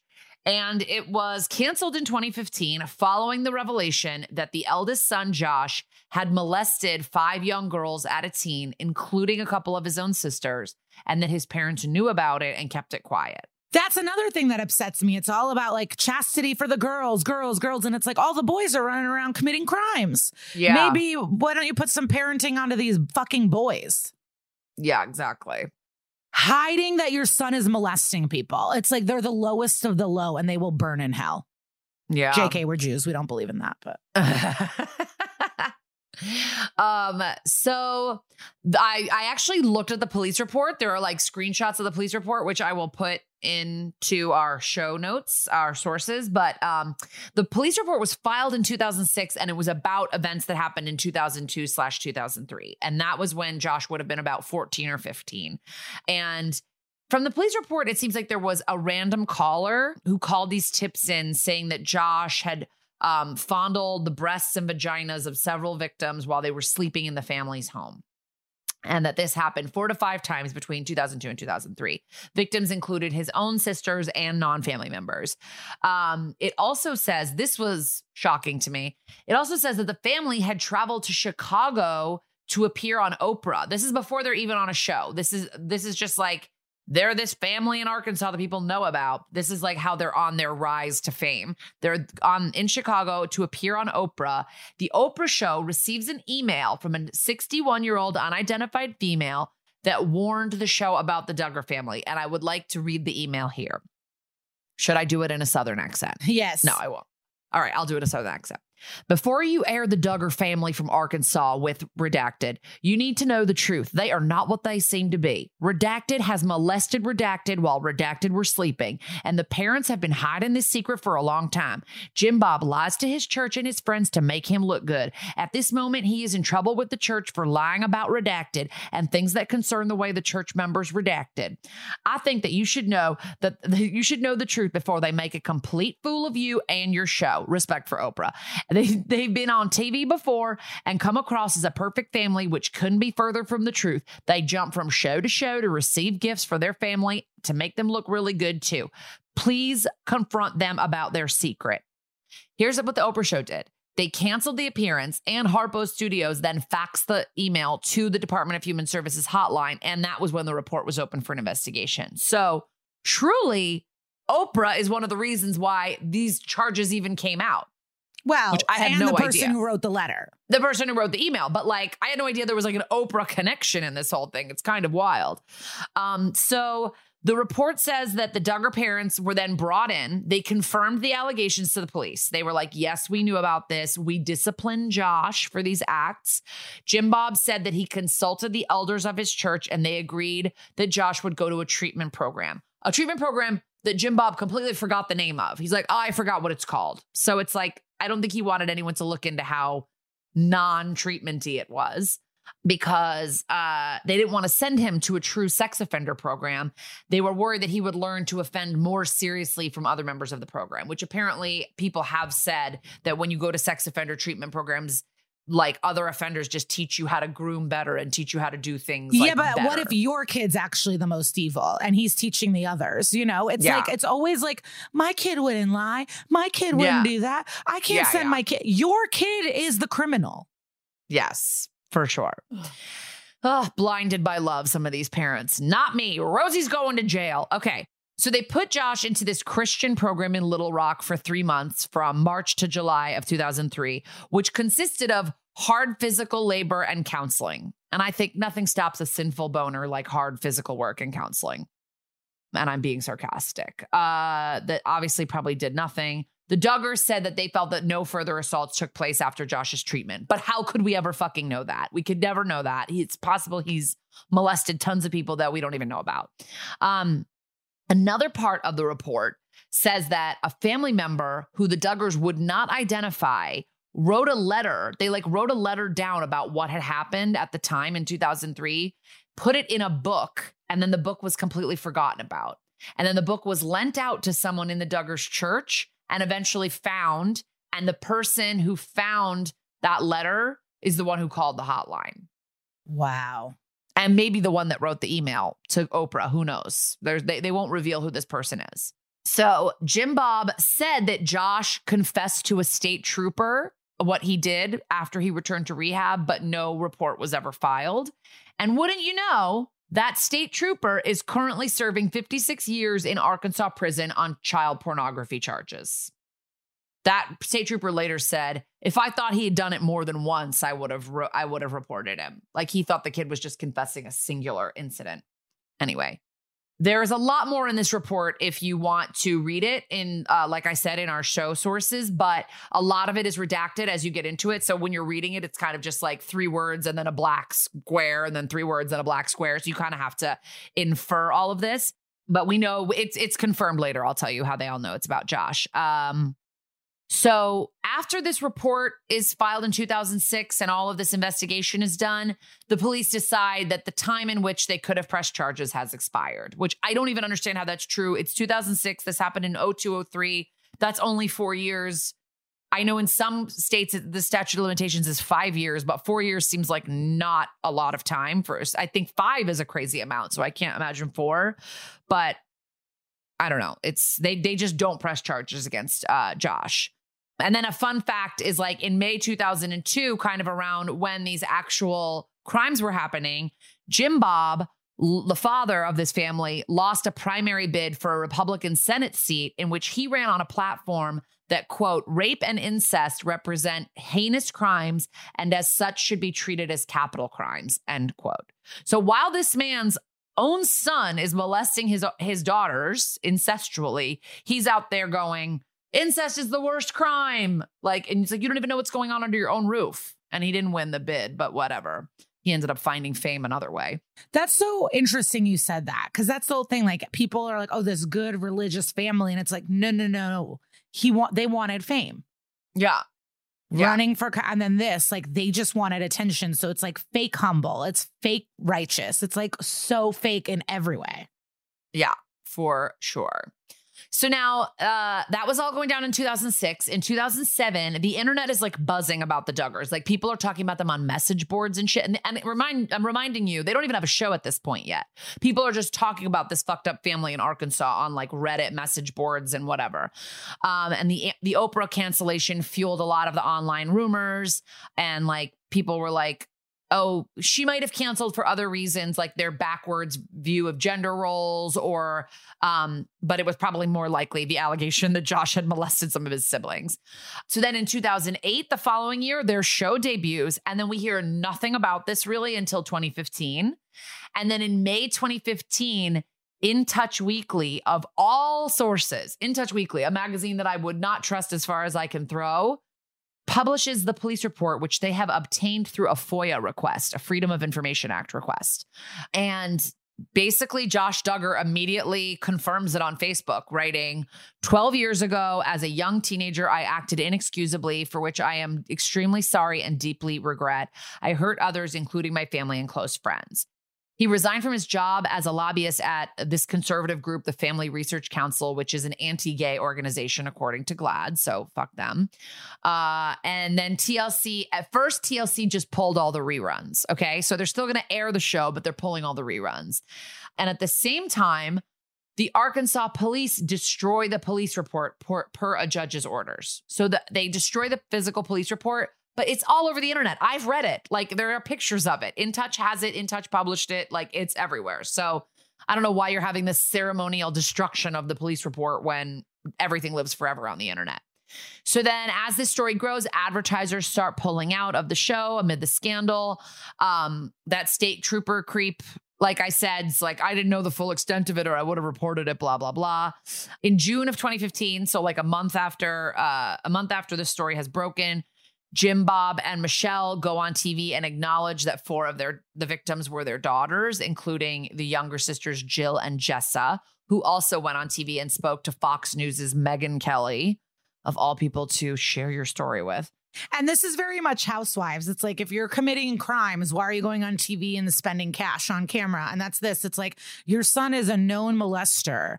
Why are you then going on television? You fucking sick. Yeah. I mean, I'm glad they did. I'm glad, you know, they got caught, but Right. confusing. But seven, like for seven years, they were just on TV being like, no one's gonna know our secret. And then their plans were foiled by In Touch Weekly. Um, the Duggars were so this is how they're spinning it going on Fox News and shit. They're spinning it as the bigger story that Josh's police records were released under a Freedom of Information Act request, and they threatened to sue um, to quote unquote protect juvenile records because mistakes juveniles make when they're young should be sealed. That's what Jim Bob said.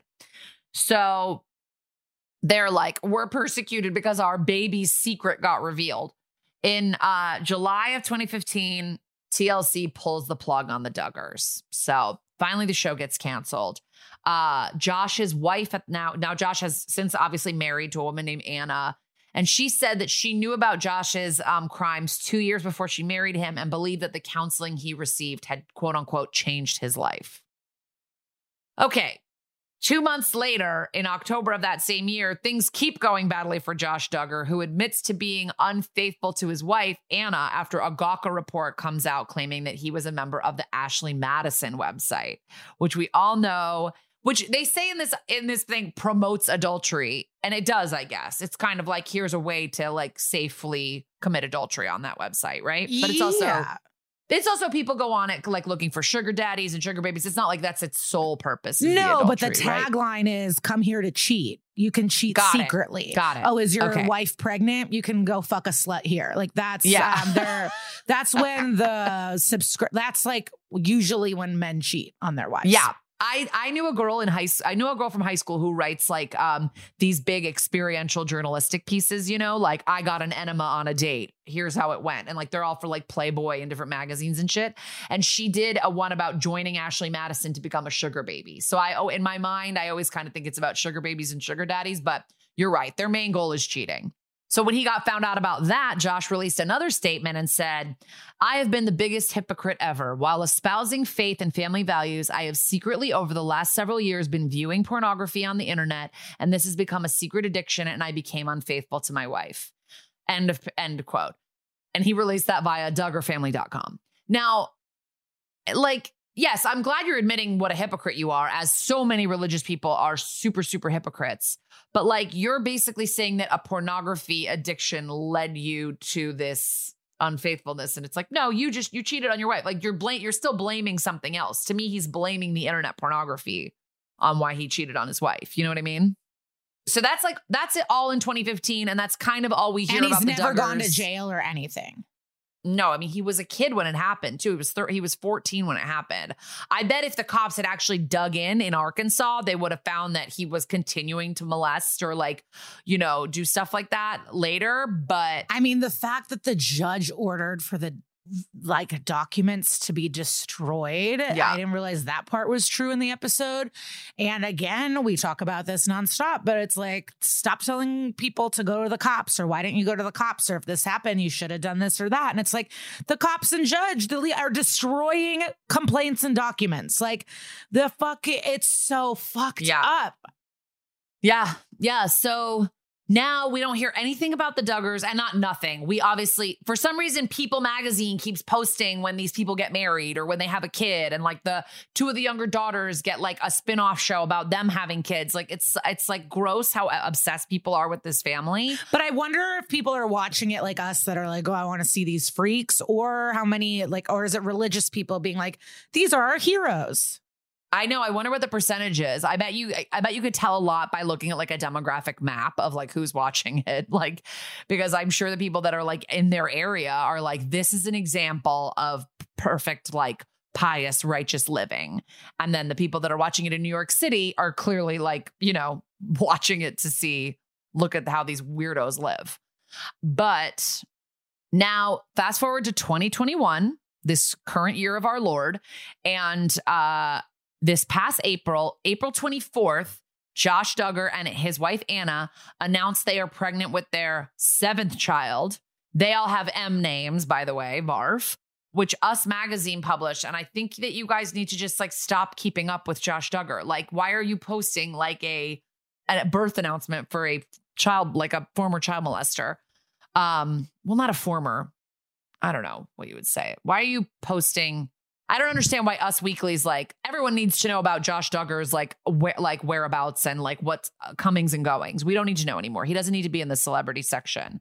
Like you no longer like People Magazine doesn't put like when Jared from Subway has a birthday or like when Harvey Weinstein gets remarried. You know what I mean? Like these people can just be off the list of famous people. So April 29th, 5 days after this birth announcement, Josh Duggar is arrested by US Marshals on child pornography charges. Nuts. He pleads not guilty, but if he is found guilty, he could get up to 20 years in federal prison. I hope he gets the max. Yeah. And don't worry, his dumb wife is still standing by her man. And um, I want you to know that I am reading articles on Fox News for you guys here. So you're welcome. Like I'm actually doing the things you don't want to be doing. Uh, and I read an article where his wife was like, they were saying his, that like, divorce is like not even an option for her. She's a good Christian girl and she would not even consider that. Josh is currently living with third party custodians at a home away from his aunt, wife, Anna, and their six kids per a court order. So now this poor fucking pregnant woman and has to keep track of six kids and is pregnant because her husband can't even be home to help her because he's a fucking criminal. And last month, Josh was granted a stay at his trial and it was moved from July to November. So we will see what happens. It was supposed to happen July 6th. Now it's happening November 30th Wow, an active case. An active case. I will obviously be probably keeping an eye on it. I'm sure you guys will also let me know in the DMs, but um, we'll see what happens to him in November in terms of this child pornography case. I don't really think that the US Marshals, I don't know. With internet crimes, I'm kind of like, if they found the stuff on your computer, like there's, I don't see how there's a way to get out of it. You know what I mean? Yeah, he's pulling a Hank Abraham. Everything he can. Yeah. Yeah, he's just grasping at straws.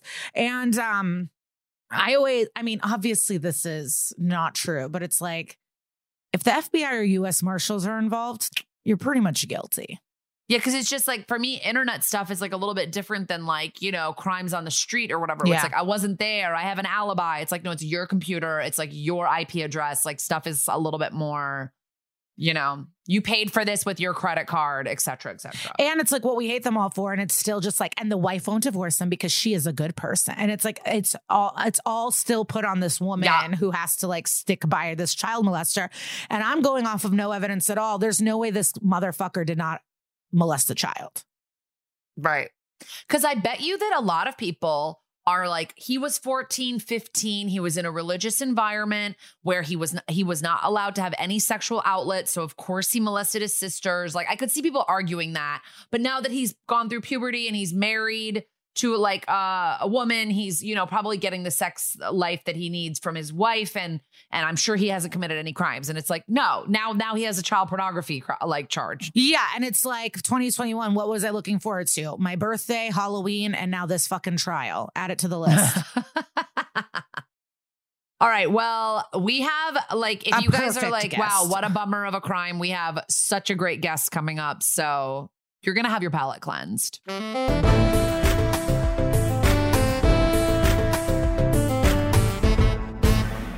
Okay, I'm so excited for you guys to hear our chat with our next guest. She is a Tony nominated actress for her performance in the play Hand to God on Broadway, but you can see her now on the show Bull, which is every Thursday night on CBS at 10 p.m.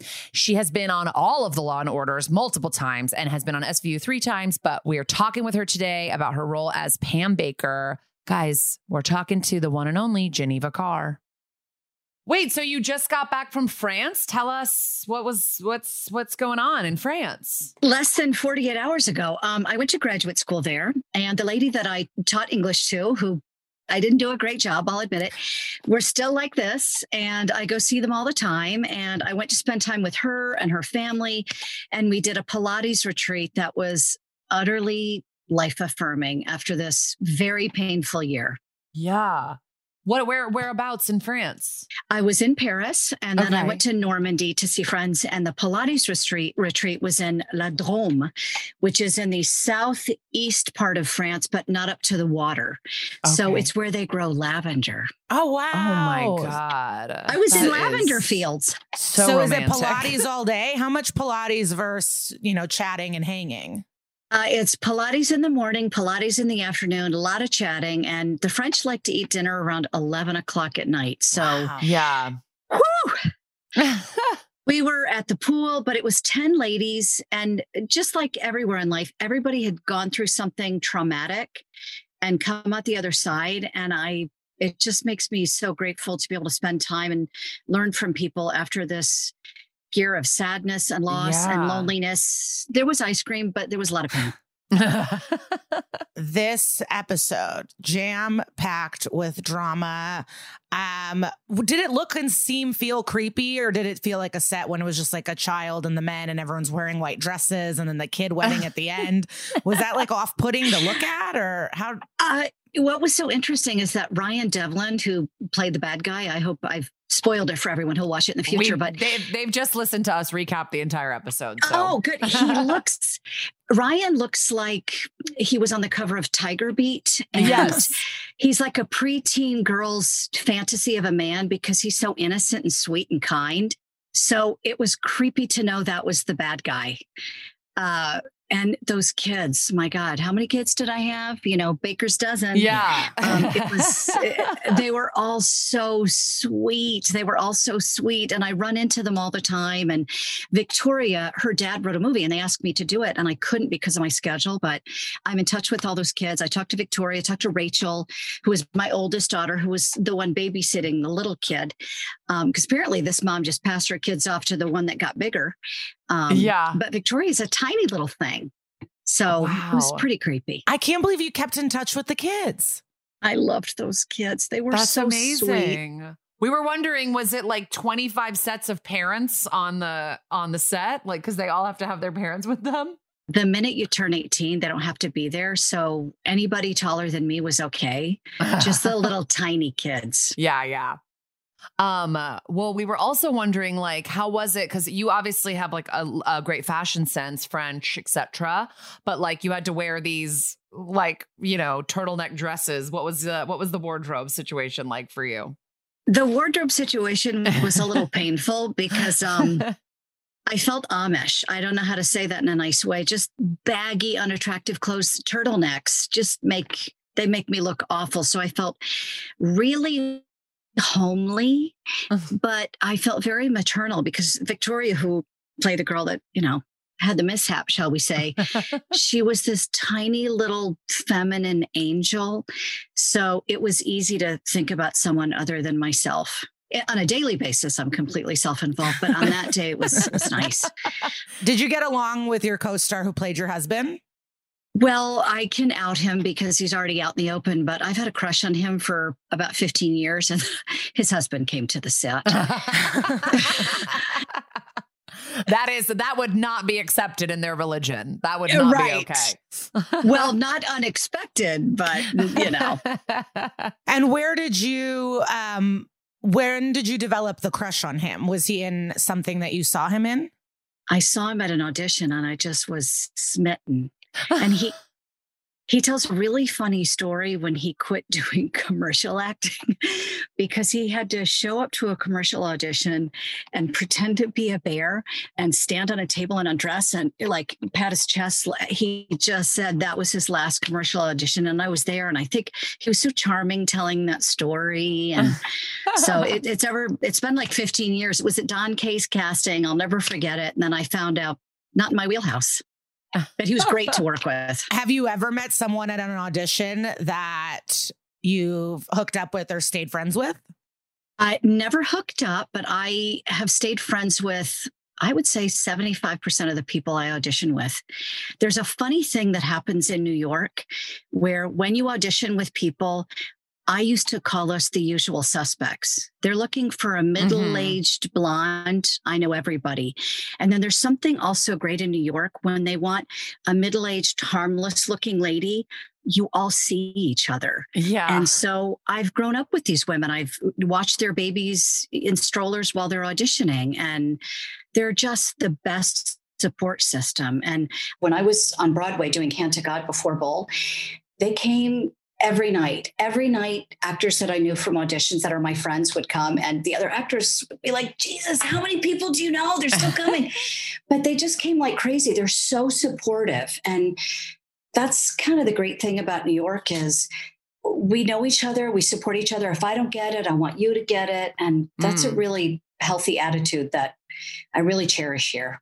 That's well, I so bet great. a part of it is also you because it seems like you still keep in touch with the kids you worked with and all these people. So it probably is your friendly spirit as well, not just. We'll see if you city. and I stay in touch. Then yeah, we'll know that it's me. Well, speaking of auditions, since you were in the Dick Wolf universe and done so many of the crime shows, did was this an offer only, or how did this come about? it was my first offer. Wow. And I have some exciting news. Warren Leight is the showrunner of SVU and he writes, and he wrote it for me. Wow. But yeah, your first episode was with Amanda Plummer. You played her sister. And then your second episode was Mahershala. And then your third was this one. Yeah, that Amanda Plummer episode's one of my favorites. Um, Amanda Plummer was not acting she was so amazing that even when we weren't filming, she decided to stay in character. And oh, she wow. was that fragile all all through the week long shoot. She was astounding to watch. Wow. Yeah. Wow. That's how she does it. She can't get out of character. She had to stay focused to play that lady. Yeah. Wow. And I think she won an Emmy for that. I oh, believe. she deserved it. Yeah, yeah. I think she did. Yeah. Well, being in the SVU universe for so many years, um, have you noticed any like changes on set or with the vibe or any sort of like big different changes from your first to last episode? Yes, because my first episodes uh, Meloni was number one, Mm. Mariska was number two, and then he left to do something else. We all know he has a great show, and they did that stuff together because they have such great chemistry. But the number one really dictates the vibe, and Meloni is very serious. He's he's there to work. I mean, he's super nice. He was always very kind to me, especially the one with Mahershala, where I, you know, I had to burst into tears at the drop of a hat. And I was like, listen, Chris, I really have to focus. And he was absolutely understanding. But when Mariska became the number one, there she's got a very silly quality and she's super fun and laughy and silly which is so ironic with the subject matter but particularly episode with all the kids they were also excited to meet her she will stop doing anything to get a selfie with someone to make sure they feel special. And i think now that she's a mother she really caters to making the guest children feel special and protected and wonderful. And that was the vibe that it was it was a serious job. And with Mariska, she really wants kind of a goofy, happy, freer set. So both are good. I mean, listen, when you got to cry at the drop of a hat, I was appreciative that Meloni was so understanding, but it was nice with Mariska. And she was super complimentary. I don't know if you remember the scene where we find out, you know, who did this to my daughter. And I had to, you know, burst into tears and be horrified. And I got to go first, which is very rare. That's another generous thing she gave me. Usually the number one goes first for the close up, but Mariska let me go first. And I was a nightmare. And she came up to me afterwards and said, Hey, we are going to break for lunch. And um, I'm going to need you to do all of that again because I need to be as good as I just was. And I was like, Girl, you got it. I'm going to do it. so, uh, you know, I just, I did it for everybody. And, and she's super supportive. So it was really fun working with her. And how do you get to that place when you have to cry on like like you said a drop of a hat um and do multiple takes? Do you think how do you get to the crying spot? Uh, that is a great question, and I I actually have to say that it's the writing that really matters. If the writing leads you there, then you lean into the writing because you can't cry about nothing.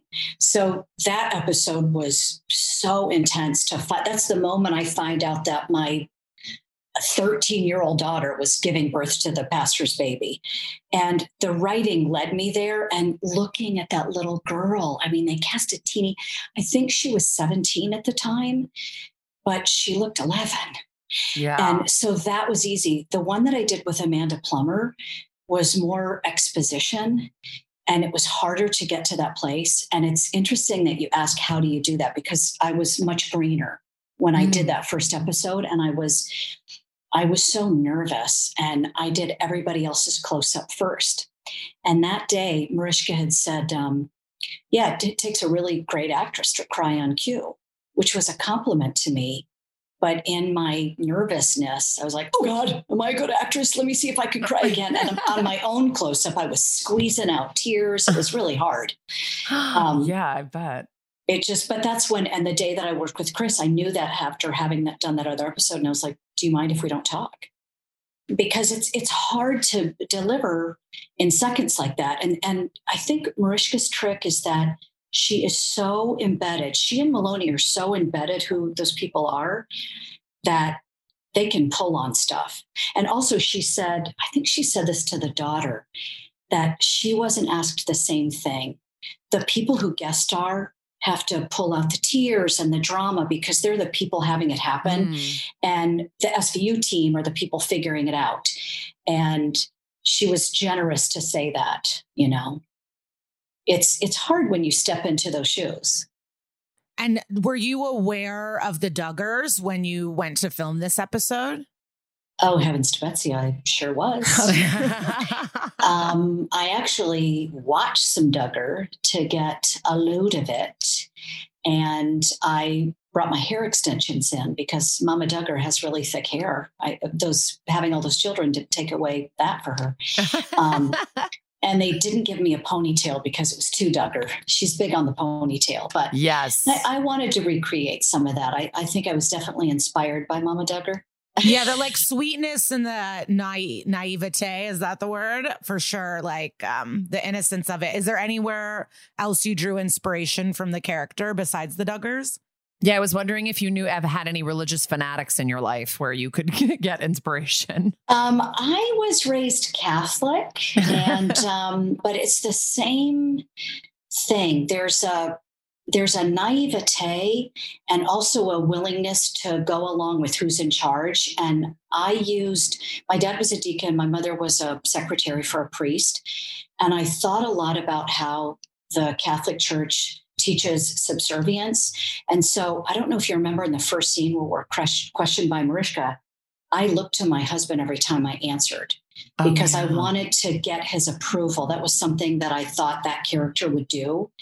And that last scene, when I find out who did it, that's when I didn't look to my husband because that was a mother, you know, terrified and protecting her daughter. So that was something I consciously did outward appearances in in that kind of culture. And i you know i'm making broad stroke statements but from what i decided in that particular family the bakers that outside appearances really matter.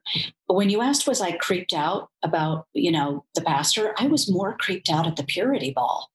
Yeah. because it was it was almost romantic and seeing all these fathers dance with their daughters. The mothers pushed to the side. I didn't get some cute outfit. Nobody was dancing with me. I married the man.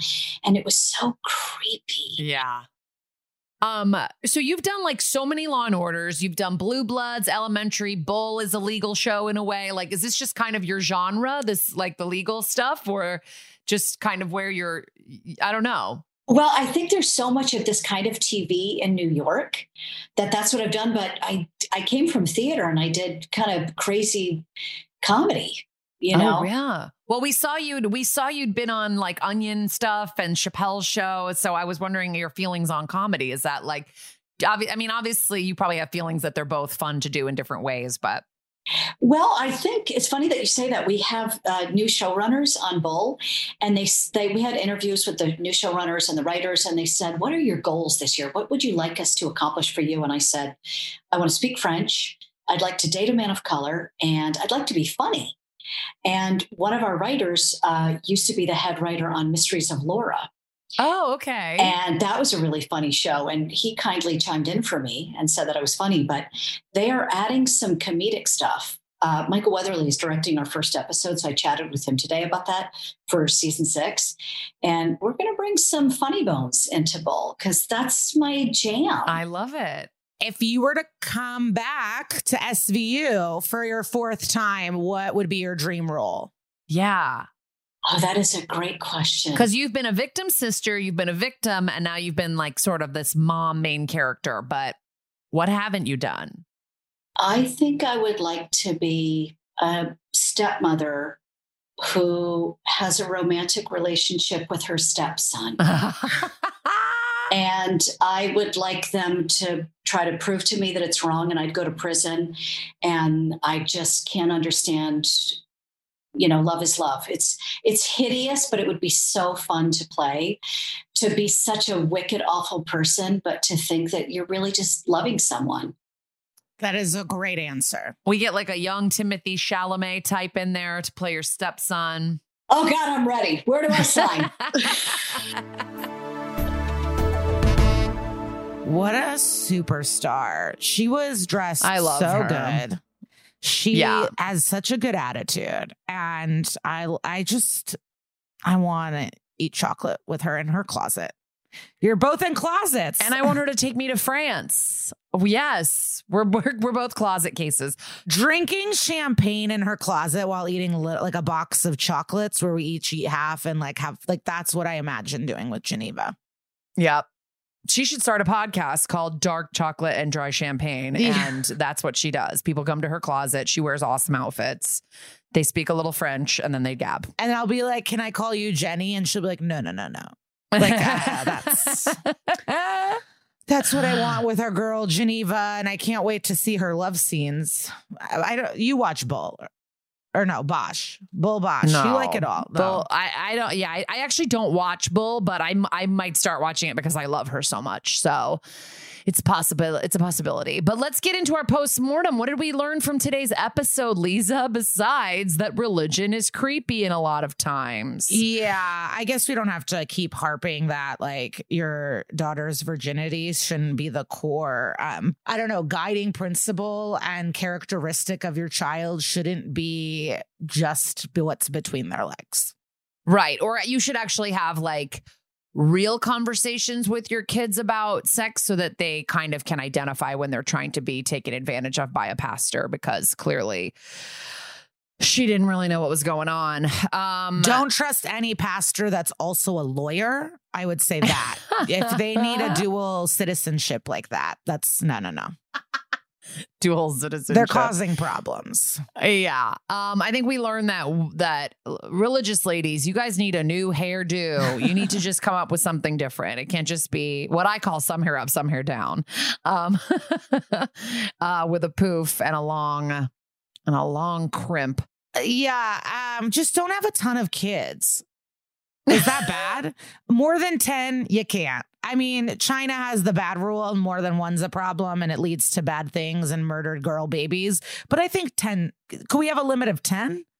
I mean, I think the limit should be lower. And I'm coming from a family of, I'm one of six. My mom's one of 14. So I think the limit should be even lower. But listen, I think that what's crazy is like, let God decide how many kids we're going to have. Like, God also, if you believe that, God also made birth control possible. God made the person who discovered birth control, allowed that to happen. So birth control can be part of your God fearing life.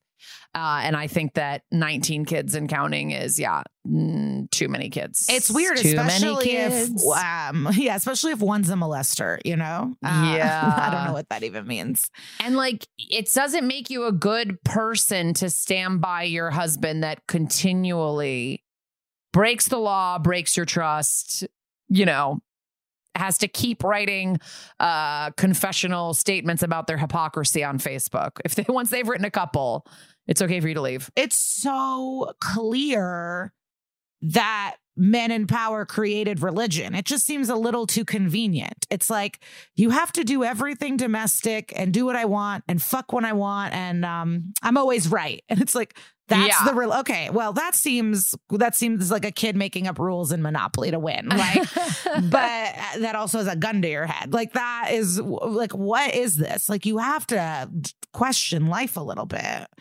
Just a little bit. I don't know. To be like I hope my daddy likes my hair. Like that is uh sick. Uh, It's sick to listen about. Um, also, small towns, you know, don't let the judge and the lawyer and the pastor all be related and friends and playing golf together. Like, yeah. if you, yeah, my new rule: if you work for the government, you must live in isolation forever.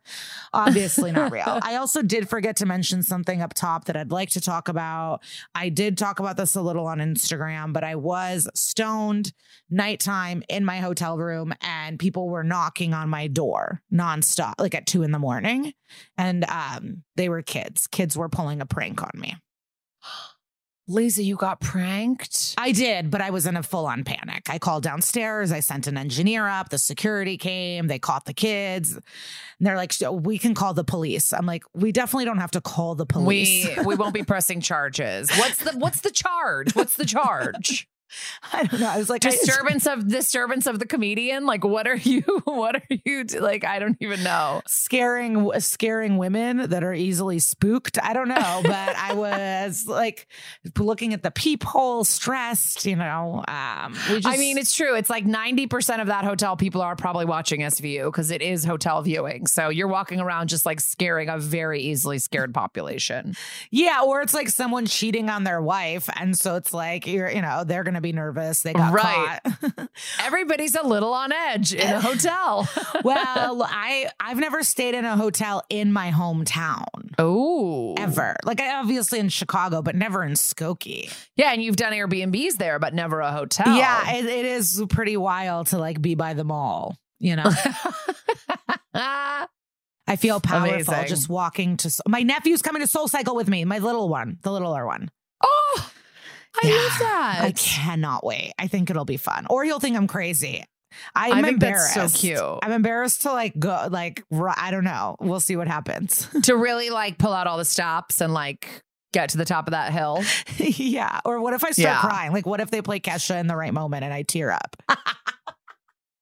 Tell them it's sweat. Um, Wait, I did learn. So we also this is obvious, but don't let your pastor marry your child. That's just we Yeah. gotta throw that in, just if anyone didn't realize. right. I yeah. What is wrong with you? What's in your eye? Nothing. I was trying to figure out why that pastor was like single to begin with. Like, why doesn't that pastor have a wife? Because he's a pedophile. Right. Okay. Yeah. Yeah. Yeah. Okay. Figured it Uh, out. So this week, so we did it. Um, this week's What Would Sister Peg Do? Our weekly segment where we give you guys some more information about what we talked about in today's episode or a resource or something that can um, help shine a little bit more of a light. And this week, our organization is called Recovering from Religion. It is recoveringfromreligion.org. Uh, it is an organization that helps people who have questioned, doubted, or changed their beliefs. Um, they connect people with resources, community, and hope through peer support and professional support. They do have a peer support hotline, which is 184 I Doubt It. I D O U B T I T. And they have, you know, a secular therapy project which gets you uh, connected to a therapist who offers non religious science based treatment. And I just thought it was a cool organization. So check that out. They've got a blog, YouTube, etc., etc. Thanks for sharing, Kara. And next week we will be doing Learning Curve. That's season 13, episode 21. So watch along with us before or after on Hulu, Peacock, or a v- VIP, VPN? Yeah, get a VPN. VPN. Thank you so much. Bye.